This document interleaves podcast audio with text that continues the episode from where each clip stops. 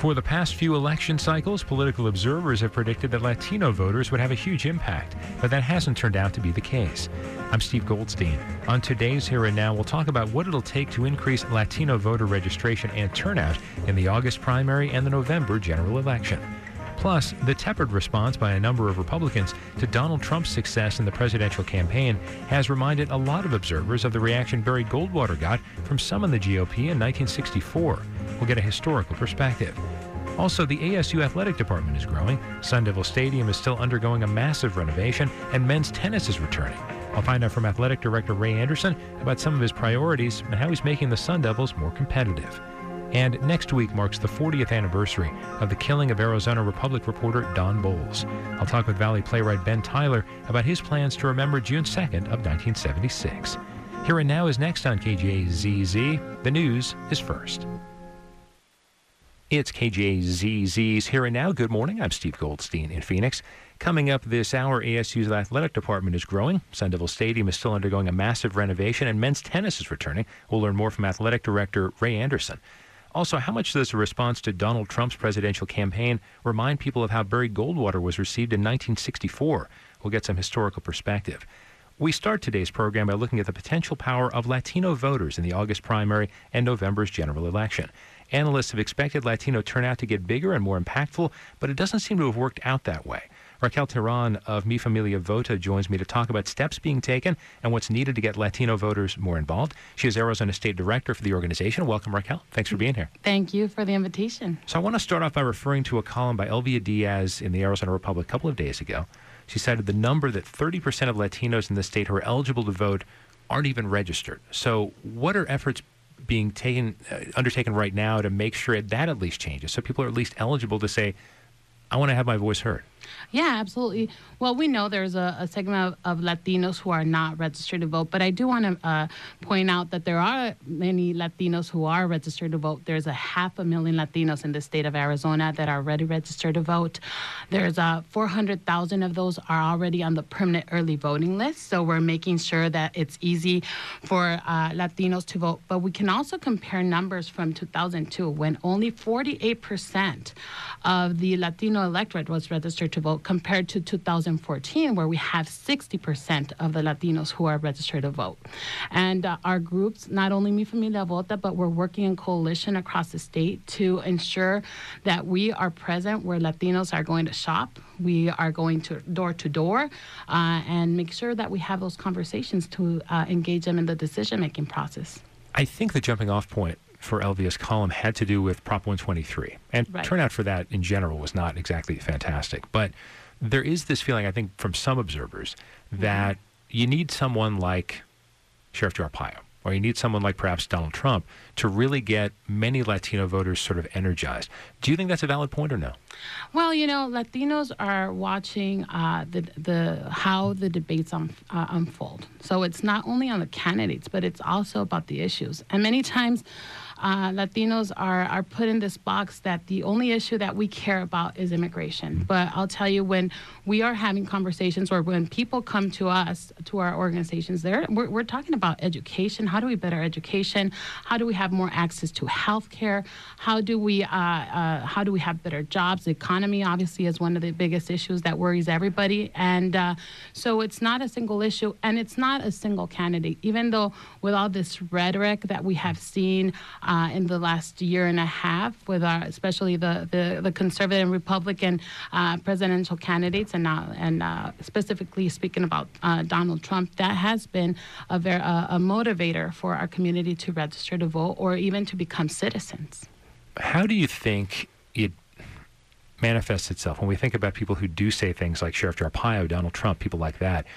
And they don't emphasize the positivity part of it. Like there are many positive reasons to vote as well, as you mentioned, to have an impact on certain public policy, as opposed to going out to vote against someone. Do you think that is not emphasized enough? The fact that you know, a lot of people vote because they want to bring about positive change, as opposed to stop someone from winning.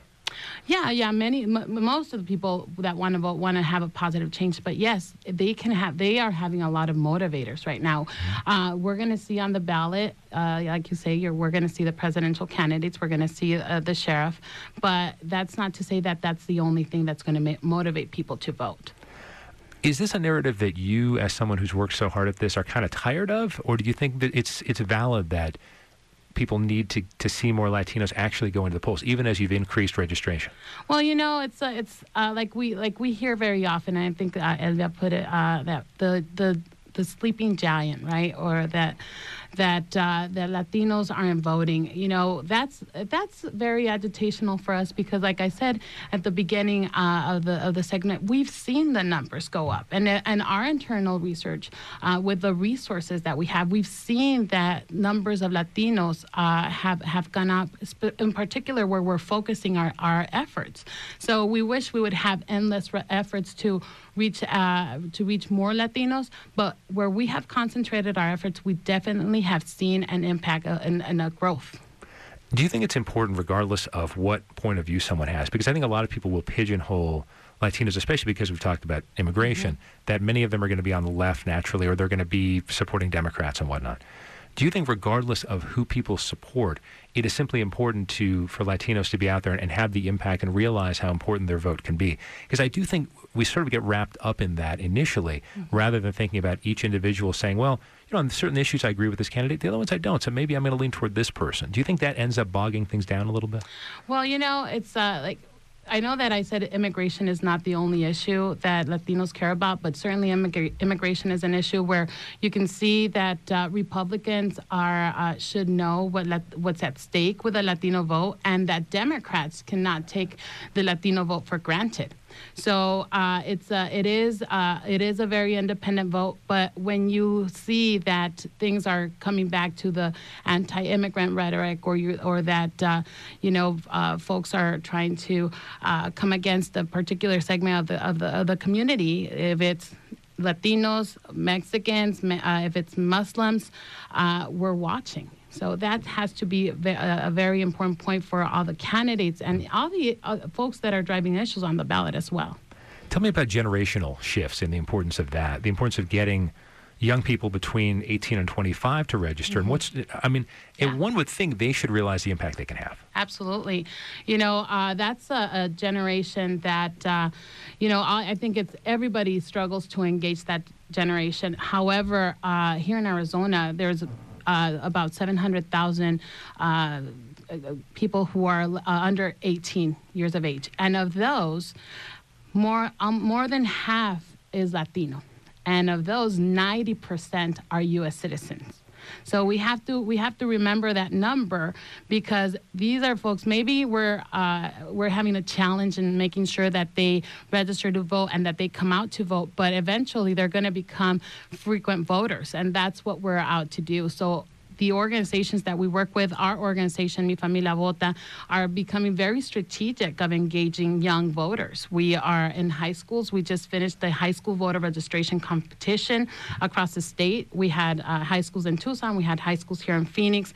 We registered over a thousand people, and uh, and that uh, that number uh, might not seem a lot, but we're having those conversations on a one one by one by one basis, and they are also engaging their communities. That's what's most interesting. Raquel, let's wrap it up this way. Um, August and November. Yes. Certainly, November, we would expect a big push by people in general, presidential election year. Are you going to be watching August, though, too, to see how many registered Latino voters take part in the primary season when it comes to picking who the congressional candidates may or, or, legislative candidates may be. How important is that leading up to November, or do we look at those separately? Yeah, we're going to look at them separately, but we're also going to make sure that they're able to cast their ballots. So that's a, at, at, least here in Maricopa County, we have we have big concerns because, like I said earlier, a lot of many Latinos, 400,000, already receiving their early voting, their early ballots, and uh, we want to make sure that those ballots get casted. And there's a there's obviously there's two different elections, and there's going to be a bigger push and possibly more resources in the general elections. However, we'll, we're going to make sure that the folks that have their ballots, they can cast their ballots and they get counted. Raquel Teran is Arizona State Director for Mi Familia Vota. Thanks for coming in. Thank you for the invitation.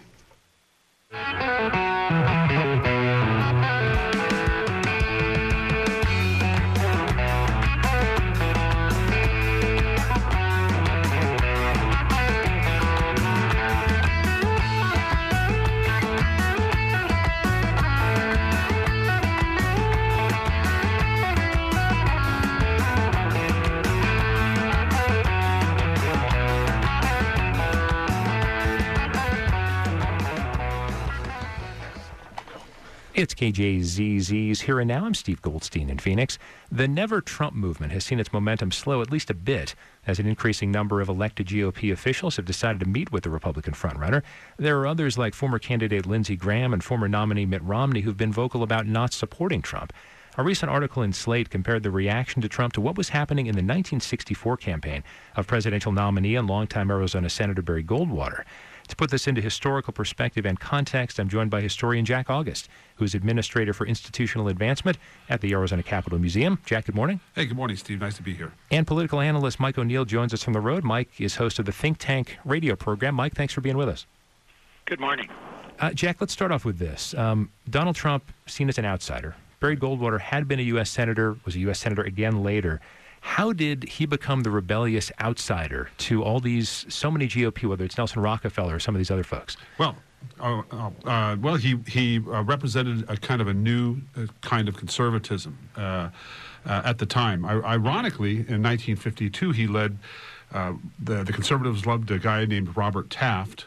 that's when Goldwater got elected, but he supported a moderate Eisenhower. Yet later on, as uh, Senator Goldwater was in office, he uh, decided uh, that uh, maybe Eisenhower was a little too moderate, and he called uh, Eisenhower's administration kind of a dime store New Deal, and started consolidating his ideas, and was really represented the, a new kind of conservatism on the right of the political, the, the, Republican political spectrum, and it still impacts the party today.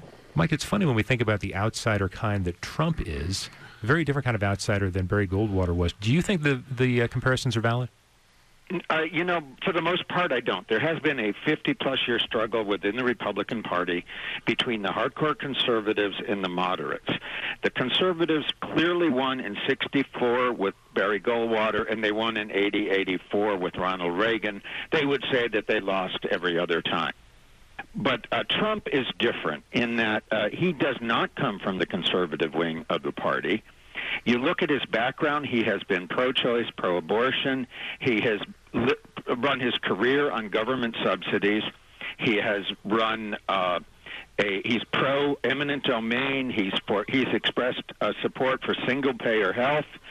Uh, he's he's more of a populist than a conservative, and that in fact is a lot of the reason for the Stop, Stop Trump movement, which I think largely has died. But initially, it, it, it occurred because the conservatives simply didn't trust him to pick up the conservative mantle. He's more of a populist. He's been, you know, very anti-immigration, but not out of ideological uh, uh, bent, more out of populism. And he he found a strain that clearly resonates, but it's not uh, out of uh, ideological conservatism. I agree with uh, with uh, Mike's uh, assessment there. Uh, what ties uh, the, the 64 election, one of the common themes, I think, is that um, the establishment or the so-called establishment wing of the Republican Party was usurped by um, something quite different. Uh, Donald Trump and represents something different from the establishment, as did Barry Goldwater in 1964. Well, so before we go to break here, guys, Jack, let me start with you on this. When we think about the revolution that Barry Goldwater hatched that eventually led to, to Ronald Reagan, could the could the Trump situation start almost an opposite revolution? As Mike was talking about some of the issues and where Trump stands on some of these things, could this in fact in some ways cement the conservatives to say, okay, we're going to come back stronger? Is this going to force them to revolt in some way? I think there will be a reaction or backlash, if you want to put it that way. Uh, uh, to this. Uh, well, ultimately, what happened in '64 was that uh, while the conservatives won the party and the uh, the power of the Republican Party moved west, it moved to the right. Here we have something we can't tell the future, but here we have something I think quite different, as, as Mike pointed out. Mike, what are your thoughts on that as far as the, a new revolution? Yeah, I think because he is not a true conservative, he has certain elements that are conservative. He he will not be long term satisfactory to the conservatives. I think that they would ultimately coalesce and either remain as a faction within the Republican Party or strike out as a a, a new pure conservative party. That's political analyst Mike O'Neill. Also, here is historian Jack August. We'll continue our conversation comparing the Never Trump to the Never Goldwater movement. Stay with us on Here and Now. It's KJZZ's Here and Now. Good morning. I'm Steve Goldstein in Phoenix, talking with historian Jack August, Administrator for Institutional Advancement at the Arizona Capitol Museum, and political analyst Mike O'Neill, host of the Think Tank radio program. We're talking about a Slate article comparing the Donald Trump campaign to Barry Goldwater's in 1964. Mike, one of the things that comes up a lot, and even Paul Ryan, who is going to, at least at this point, seems like he's going to be running the Republican convention later this summer. A lot of people are worried or at least wondering about what the convention may look like coming up. What sort of visual does that have for the Republican Party now? Does it look good to have conflict in some sense because that's what voters seem to want now? Or is it more like, oh my gosh, looks like this party's a mess? I'm watching this conflict dissipate. Hmm, okay. It looked for a while like there was going to be really substantial conflict, but that only lasted until the moment when it became clear that Trump was going to be unbeatable for the nomination. And what we're seeing is one more manifestation of the old adage Democrats fall in love and Republicans fall in line. And that's what they're doing. And Ryan is going to be next. There may be a couple of holdouts. It would be very difficult for me to see a Romney backing down off his comments. The Bushes have already said they're not going to attend the convention. McCain's not going to uh, attend the convention.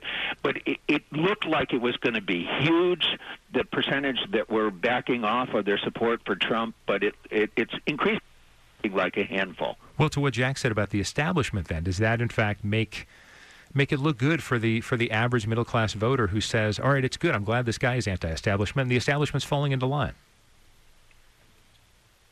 Was that for me? Yes, Mike.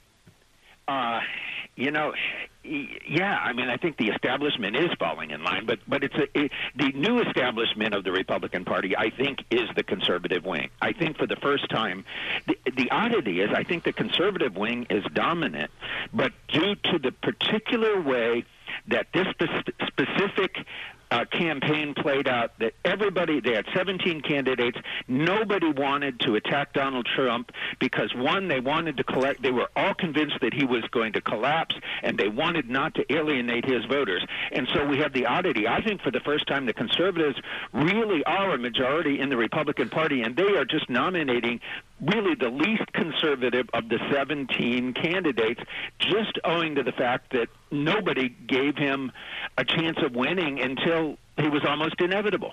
Jack, what are your thoughts on that? Boy, I, uh, once again, uh, Mike uh, makes some great points. Uh, I, I, agree. Uh, I think the conservative, uh, the conservatives in the Republican Party, in fact, at this point in history, have emerged dominant. What Barry Goldwater started in '64 uh, and uh, what upset uh, President Eisenhower as he sat in Gettysburg in retirement. Um, Earl Eisenhower, whom I knew, he was President Eisenhower's nephew. Uh, recalls vividly after the famous uh, statement at the GOP convention in 64 extremism in the defense of liberty is no vice. And let me remind you also that moderation in the pursuit of justice is no virtue. That statement really upset President Eisenhower. And uh, Earl Eisenhower, his nephew, who uh, lived out here and recently passed away, had to uh, take Senator Goldwater to uh, Gettysburg and have him explain to President Eisenhower what he meant because he was not really ready to endorse candidate Goldwater at the time. And I think we may see. some of that going on, some explanation behind the scenes, and and I, I agree with Mike that I think you will see people starting to fall in line. So, Jack, in '64, though, were Republicans maybe less concerned about winning. I know that's hard to say, but e- even the fact that they were running against Lyndon Johnson, who was an incumbent at that point, does that is that a different dynamic as well with 2016? Because it seems like you both talked about people falling into line. Is that about victory, whereas in '64 it was more about a philosophy and less about victory? Yes, I think it was about a philosophy. Uh, the the conservatives won the party, uh, and the establishment lost.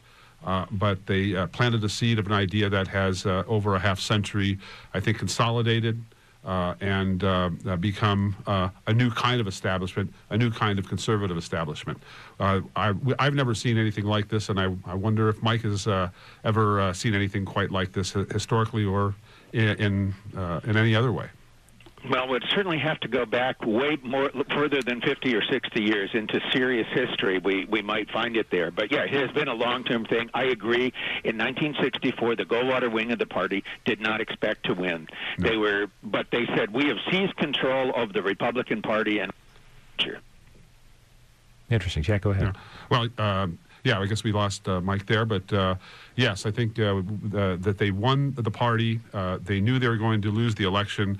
Uh, I think one thing that the two candidates share, um, Senator Goldwater and Donald Trump, was that you couldn't predict what they were going to say. Their handlers really didn't have them uh, on their talking points, and uh, that frustrated uh, people like Denison Kitchel, who was the campaign manager. He was a, a lawyer, uh, very measured, uh, very careful, and uh, and used to getting up at six in the morning and doing this. A campaign kind of threw him off, but they had a hard time controlling Barry and what he would say, and I think. Um, uh, I don't know who's, uh, how many people are trying to handle Donald Trump, the candidate, but I, I would suspect that there are some similar issues and challenges. Well, I'm glad you mentioned the word issues, Jack. 'cause I want to talk about that a little bit. What were some of the prime issues in '64 that made Barry Goldwater controversial? I Well, mean, I- imagine civil rights was one. Yeah, he voted uh, uh, when the Civil Rights Bill came up. I think it was a month or two before uh, the uh, the Cow Palace Convention.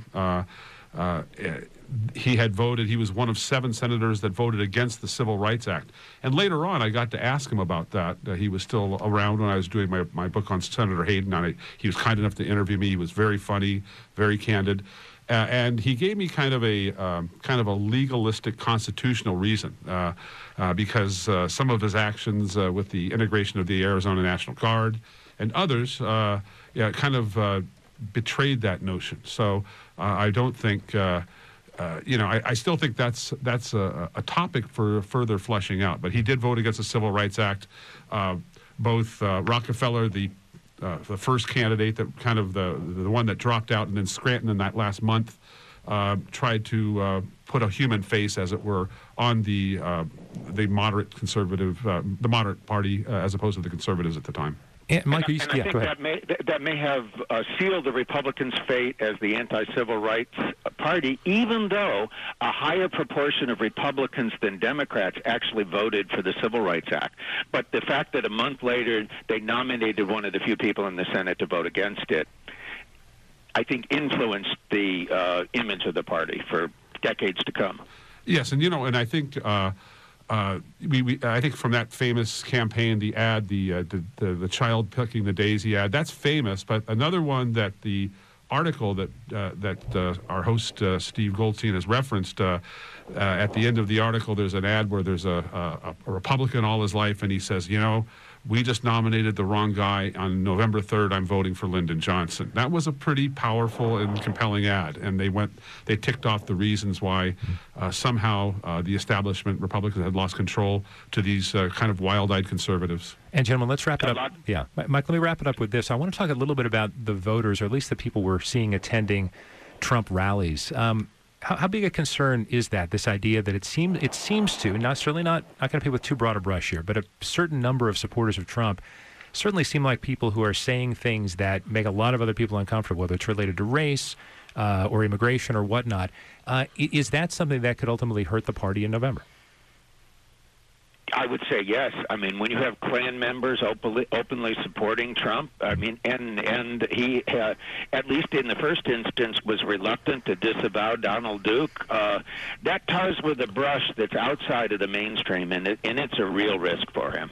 And that makes me think of uh, the same thing in '64, Mike, uh, where the John Birch Society, uh, uh, Barry Goldwater did not uh, disavow those guys, and those guys were calling Eisenhower a communist, and uh, uh, it, it was pretty. The rhetoric was pretty uh, extreme, and in some ways similar. So. You have the David Duke and the, the John Birch issues on the extreme wing of the party or outside the pale of the party. And that's another kind of historical parallel. That's historian Jack August, the author of many books about Arizona history, including Carl Hayden and Dennis DeConcini and Raul Castro. He's also administrator for institutional advancement at the Arizona Capitol Museum. We were also joined by political analyst Mike O'Neill. He's host of The Think Tank. Mike, thanks for the time. Jack, thank you. Thank you, Steve. Thanks.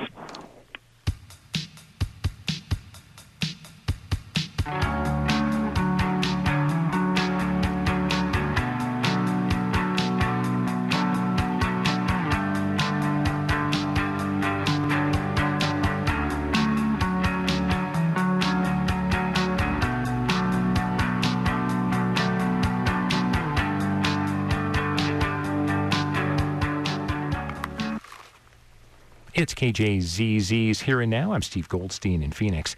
The Arizona State University Athletic Department has a lot of programs and a lot of competition from inside the Pac 12 conference and around the community. But that hasn't stopped Athletic Director Ray Anderson from making major hires, including men's basketball coach Bobby Hurley and men's swimming coach Bob Bowman, who brought Olympic champion Michael Phelps along. Ray Anderson joins us now for a few minutes from the road. Ray, thanks for squeezing us in. Hi, Steve. How you doing? Down here in Tulsa for the uh, NCAA tennis championship. So uh, she's got a couple of our women down here. So going to go see them in a few minutes. Well, terrific. Okay. So, what's the latest? I think a lot of people are, are into what's happening with Sun Devil Stadium as the season will be kicking off at the very late summer. Will renovations be at the stage you want when football season gets started? Well, they sure better be because uh, September 3rd, when we open up against Northern Arizona, Steve, uh, phase two will be ready uh, and Hunt uh, and Hunt Construction in combination doing the stadium uh, have repeatedly promised us that they will deliver on time. And uh, as you look at the progress, and I see it every day out my window, uh, I'm very confident that phase two, which is the west side, will be done for kickoff on uh, this uh, September 3rd. How important is that kind of renovation rate? How important is it to eventually renovate what, when I was a kid, was the Activity Center, which is now Wells Fargo Arena? Well, you know, Wells Fargo Arena as our basketball arena, uh, I think we all acknowledge it is not up to standards for Pac-12 or real top elite uh, NCAA play. So uh, that's in the queue. Uh, no timing per se, but I think we all realize that uh, it's the, the facility uh, that really does need some attention. So uh, as we finish this uh, uh, football re- reinvention, we are certainly uh, focused in on Wells Fargo. So don't have a timing per se, uh, but uh, I personally would like to see that started uh, a lot sooner than later because it does make a difference in terms of the game day presentation, in terms of recruiting, in terms of how your program is perceived, and we want to be a top-notch program. So it's coming. Ray, explain to us a little bit, if you would, why that is so important. I mean, I think from a cosmetic standpoint, people can see it, but in other ways, I mean, how does it help even some of your athletes get ready? How does it help people even enjoy the game more when they're attending it? Well, you know, it's uh, it's it's the experience. Uh, you know, there's so much uh, that people can do instead of coming to a game day venue uh, with all the things you can do at home with uh, fancy TVs and sound systems. So, uh, a fan, amenities, and things that really uh, motivate players to want to play in top facilities in front of full crowds. That means you have to have a venue that people want to come to on a consistent basis. So, for the fan uh, enjoyment and to get them out of the house and into the arenas. You have to have updated facilities and amenities, and to recruit the best student athletes who want to perform uh, and have their game day in top-notch facilities. You've got to do both if, in fact, you want to be uh, an elite program, which we do.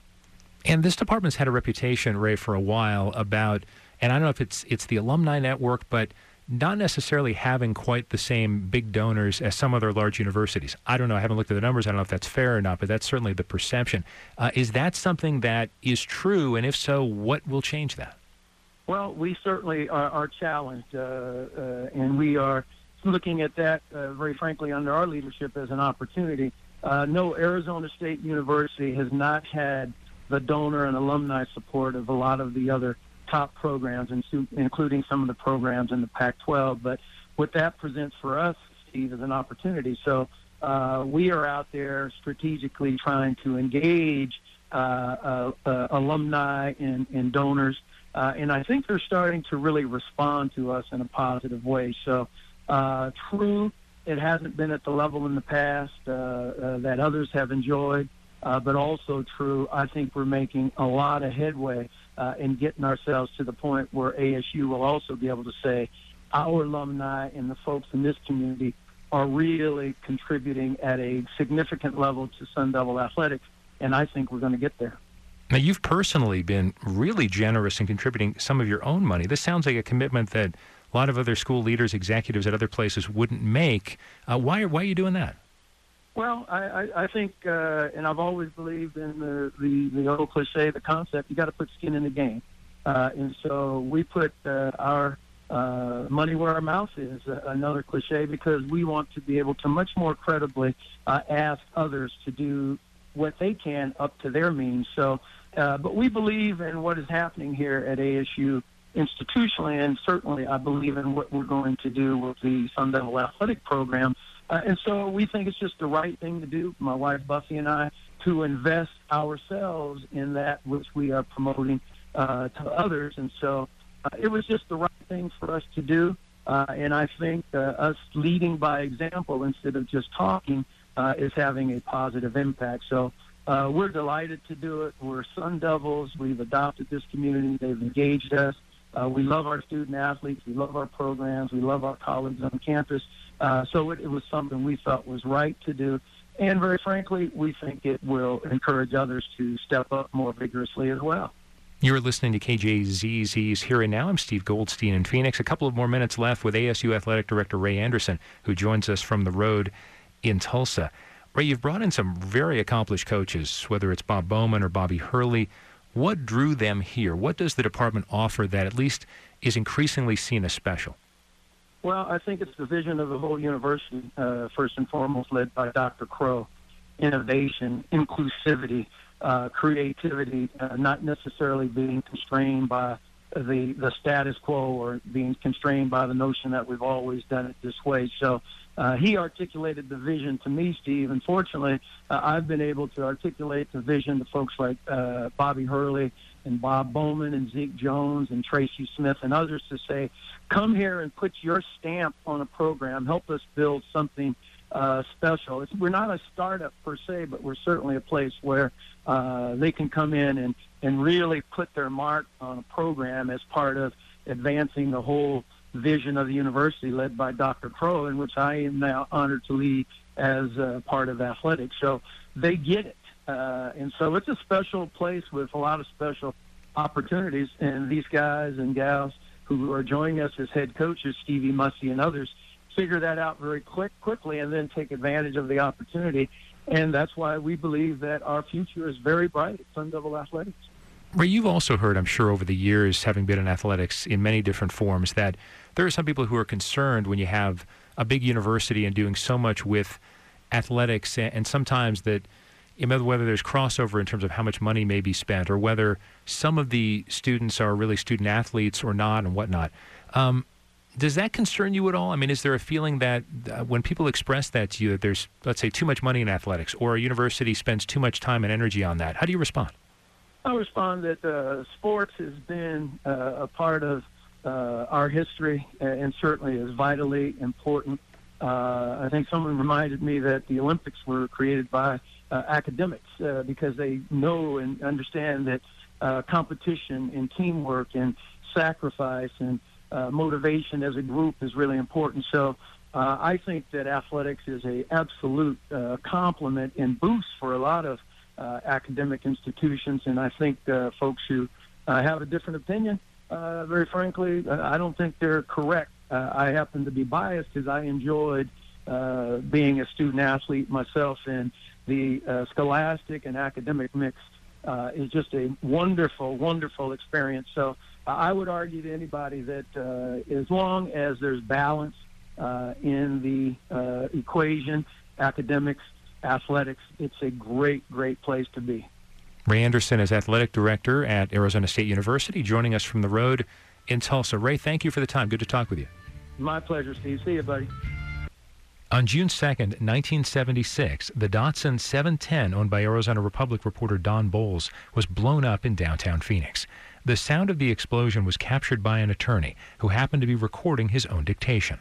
Stage would be to, for me to find Nearly 40 years later, the killing of Don Bolles remains one of the most shocking events to have ever happened in Phoenix. The bomb went off in the middle of the day as Bolles was going about his work. Valley playwright Ben Tyler, who has written extensively about some of Arizona's better known political figures, including Barry Goldwater and Evan Mecham, has put together an event to mark the 40th anniversary. It's called You Can't Kill a Story. It'll be held on Thursday night, June the 2nd, at the Clarendon Hotel, which is where Bolles' car exploded. And Ben Tyler is with me now. Ben, as someone who's chronicled the lives of well known Arizonans, where does the death of Don Bolles fit into modern Arizona history? It's one of those moments that is frozen in time you know, uh, for people of my generation, uh, you know where you were when you first heard that JFK had been assassinated. And that really relates to this in Phoenix on a smaller scale, I think. Uh, it's a moment that was frozen in time. I've talked to so many people who say, "Oh yeah, I know exactly where I was when I heard about this business with Don Bolles." It was so outrageous. It was so outlandish, uh, and really, in many ways, Steve, I think it represents a delineation of a, a borderline from when Phoenix stopped being a small town and became a big city. Wow. Things like reporters getting blown up just didn't happen here. It, actually, it didn't happen anywhere. I've talked to enough law enforcement and other people, and there used to be uh, among the underworld this sort of understood rule that you don't kill a policeman and you don't kill a reporter because you will be pursued relentlessly, and it would just cause too much of a, a problem. Uh, this was an obvious hit if you wanted to get rid of somebody, you could make it look like an accident if you wanted to, but this was sending a message. What I thought one of the most fascinating things, talk about media members or members of the press, is how so many of them came from across the country to try to finish some of the stuff that Bolles was working on. And KIY Absolutely. Radio would broadcast some of the some of the information and whatnot called the Arizona Project, which I think is is fascinating. Had you ever taken a crack at writing, let's say, a, a theater version of of what happened with that? I'm hoping that this is going to be the beginning of that because the story is so enormous. I mean, the event that we're talking about that we're going to do on June 2nd, I decided to just go down as narrow as we possibly could, and we're just going to talk about June 2nd, and that's it.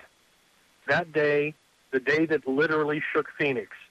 Um, and beyond that, I like to think of it, it's like a Russian novel. It, there are dozens and dozens of characters, and it goes on for decades.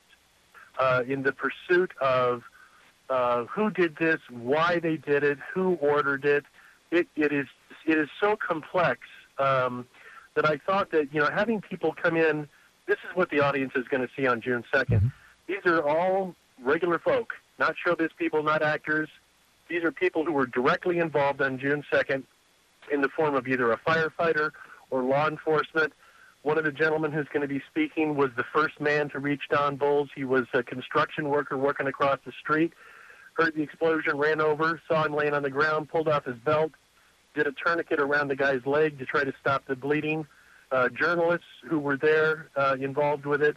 So these are all people uh, who were involved directly with it just on that day. And by the way, uh, Rosalie Bolles' case, her, uh, her new now, last name now, Don's widow is going to be there that night, and she's going to be speaking about June 2nd.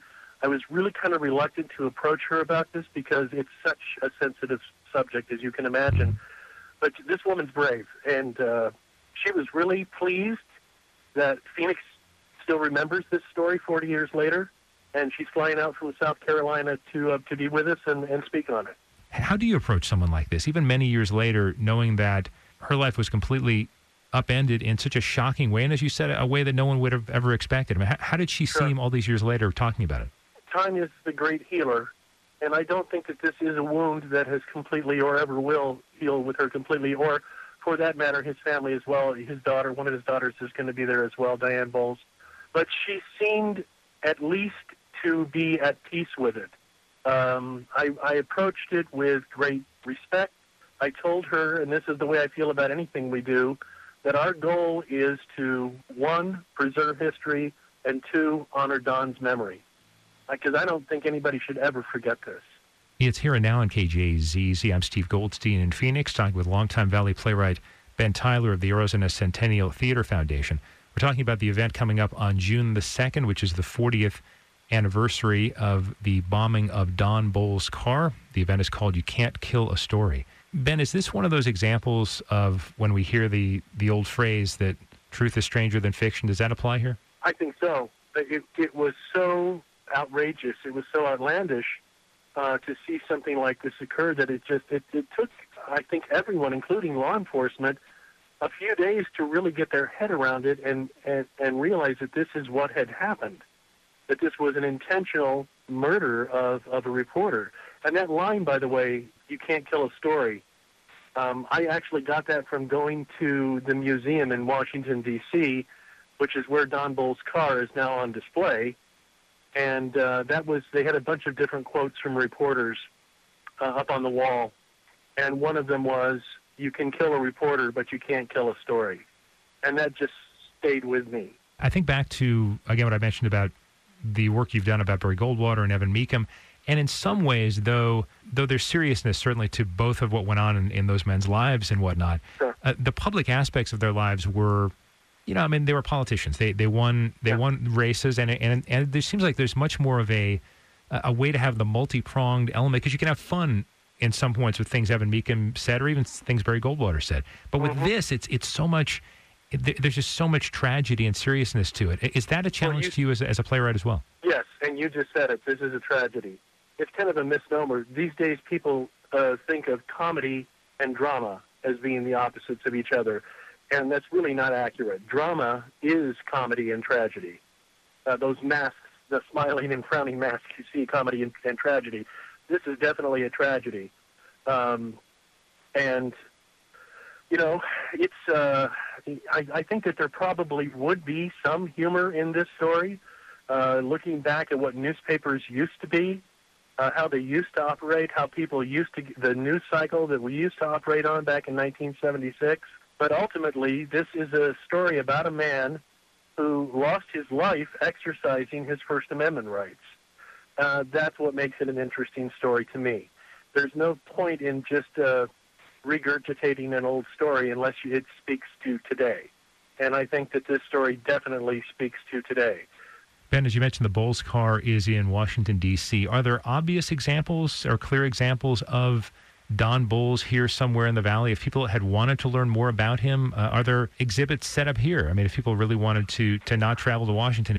Uh, sadly, not enough. I can tell you that we're doing we're holding this event at the Clarendon Hotel. We're going to be up on the rooftop, and this is where it occurred. This is where the explosion took place. When you walk into the lobby, uh, I, I will say this about the Clarendon, and I, I think it's something that I'm very proud of for them. You walk into the lobby of the Clarendon Hotel, and to your immediate right at the front door, there is a bust of Don Bolles. And when you walk down the hallway that leads out to the parking lot where his car was blown up, uh, they have a gallery of uh, images, photographs of Bolles, of newspapers, of uh, photographs that were taken of the car uh, immediately following uh, the explosion. So, really, that is the only spot in Phoenix where I can think that you would find something like that. Ben Tyler of the Arizona Centennial Theater Foundation. We've been talking about the event coming up on June the 2nd, 2016, at the Clarendon Hotel in Phoenix. It's the 40th anniversary of the bomb that eventually killed Arizona Republic reporter Don Bolles. The event is called You Can't Kill a Story The Murder of Don Bolles, featuring first person stories and focused just on that date, that June 2nd of 1976. Ben, thanks for talking. Thank you, Steve.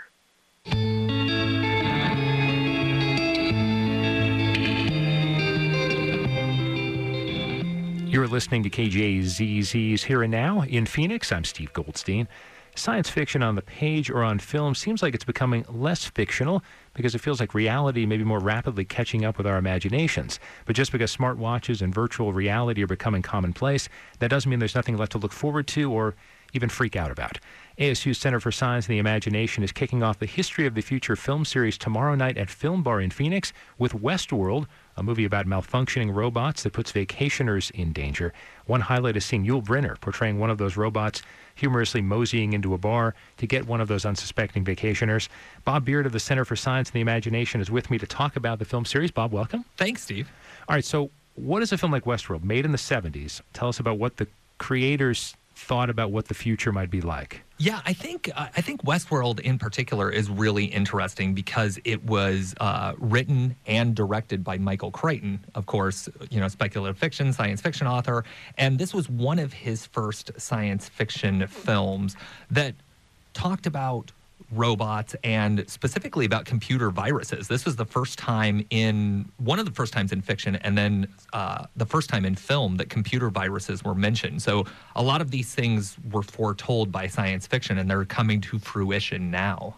You know, it's not a super high tech film, obviously made in the 70s, and yet it does have this sort of pervading notion of doom in some ways, and yet at the same time you've got, like I said, Yul Brynner wearing a cowboy hat. So at the same time, it's sort of it's in some ways hard to take seriously. But is that is that part of its appeal as a series like this, as part of a series? Yeah, you know, I I, I think that Westworld is really interesting because at the time it might have been scary, but we look at it now because it's it's kind of silly. It had it was the precursor to a lot of these killer robot tropes. Uh, you know, it it might have uh, inspired the Terminator, and it might have sort of reproduced some of these things. And these are the things that we're understanding now. And so when you look at a movie from over 40 years ago, yeah, it seems a little trite and cliched, but at the time it was probably uh, groundbreaking. Are there lessons to be learned from a film like this, or just that like don't relax so much in your vacation because the robots might get you? um, listen, like a Roomba at Old Tucson is not as uh, deadly as Yul Brynner in Westworld. Um, but I think what's what's interesting and what we're doing with our History of the Future film series is we're looking at these science fiction films from the past decades and reading them for their predictions and their val- values and their anxieties over the technology of their day. Because, like I said, we're dealing with those now. And so, in a film like Westworld about killer robots run run amok. Um, there are current questions right now and discussions about ethical protocols for robots and artificial intelligence. There's a, actually a great article in uh, in Slate um, that asks if uh, if a robot commits murder or, or, if a robot kills someone, is it murder or is it just like a case of product liability? So these are questions that we're dealing with right now that Westworld uh, was addressing over 40 years ago. So before we get into talk about the rest of the series, I want to still talk about this robot thing a little bit because it seems as though, and I think this was even seen in uh, the recent Avengers movie, The Age of Ultron, as well, where there's someone creates a robot to do certain positive things, and then the robot goes out of control and ends up trying to kill human beings. Why do you see that as something that seems to be coming up so frequently in, in sci fi? This idea that the almost rejecting the creator and deciding that the creation is, is better or more powerful than the creator. I think I I mean that really goes back to Frankenstein, right? One of the very first science fiction stories was about the creator and its creation and sort of you know this technology run amuck narrative that that is so prevalent in science fiction and i think it's really interesting too if you look at a film like westworld. Like westworld the amusement park like in the film is this simulacrum right? Like it trades on these old west tropes of like shootouts and bar fights and it's exaggerated. It's, it's, it's exaggerated expectation that we have culturally. And i think what westworld did the movie now is that like i said it inspired these killer robot tropes. And so when you have these things repeated and reproduced over and over again, that's what we understand robots to be. And part of this film series is looking at these movies and understanding where these ideas came from and, and maybe dispelling them a little bit or, or easing people's fears about it. But it's still killer robots run amok, so we're going to have some fun with it. And I'm also struck by this idea that, and I, I have not seen the film in a while, though I have to admit, as a kid, I watched it frequently. Yeah. With commercials, though, so it wasn't probably wasn't quite as fun. But this idea that are we supposed to feel anything for the robots? Are we supposed to feel as though, again, these humans on vacation, we can have shootouts, we can shoot the robot, who cares? We can beat up the robot, who cares? Is there? Are we supposed to think maybe there's some humanity beneath all the metal? I wonder if that's what Michael Crichton was getting at, because it's also this. It, it can also be read as this satire of you know. Uh, all of this technology and and a lot of the worlds. So so westworld is just one of t- part of this amusement park complex and the other worlds are medieval world and roman world. And all of these sort of settings were points where humans were using new technologies to shape their world. And westworld is a movie about people using this advanced technology as a way to provide shallow and self-centered entertainment right? So so you know maybe the robots it was never sort of said in the movie, but maybe the robots were reacting to that, and and maybe they were, um, you know, a little uh, a, a, little jealous that that's what they had been relegated to. So it never really says, but it, but it's an interesting statement. I guess the film must have done okay too, because if I'm remembering right, there was I think there was a sequel called Futureworld at some point that came out not that much later. There was, yeah, there, and it also uh, it also spawned uh, a short-lived TV show too. So yeah, I think the budget on it was like a million dollars, and it made ten million dollars in the '70s, which is nothing to sneeze at. Wow. It's here and now on KJZZ. I'm Steve Goldstein in Phoenix. A couple of minutes left in our conversation with Bob Beard of ASU Center for Science and the Imagination. We're talking about a film series. It's called The History of the Future, and it starts tomorrow night at Film Bar. Bob, the other films in the series are Outland, The Lawnmower Man, and Equilibrium. Now, Outland starred Sean Connery. The Lawnmower Man Pierce Brosnan, I think, was in that one. I have never heard of Equilibrium. Can you tell us a little bit about these three films? Sure, yeah. So, uh, so Outland is a movie uh, from the '80s uh, with Sean Connery, and it's sort of another western. It's basically high noon.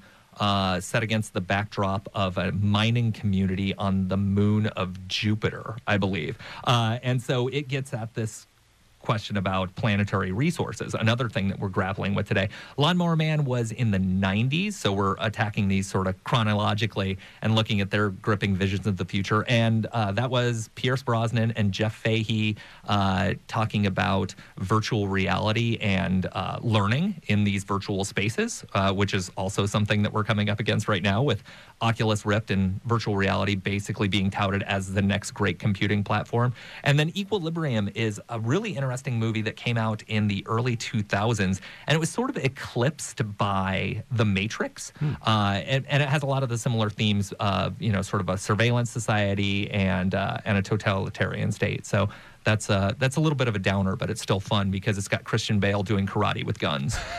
so.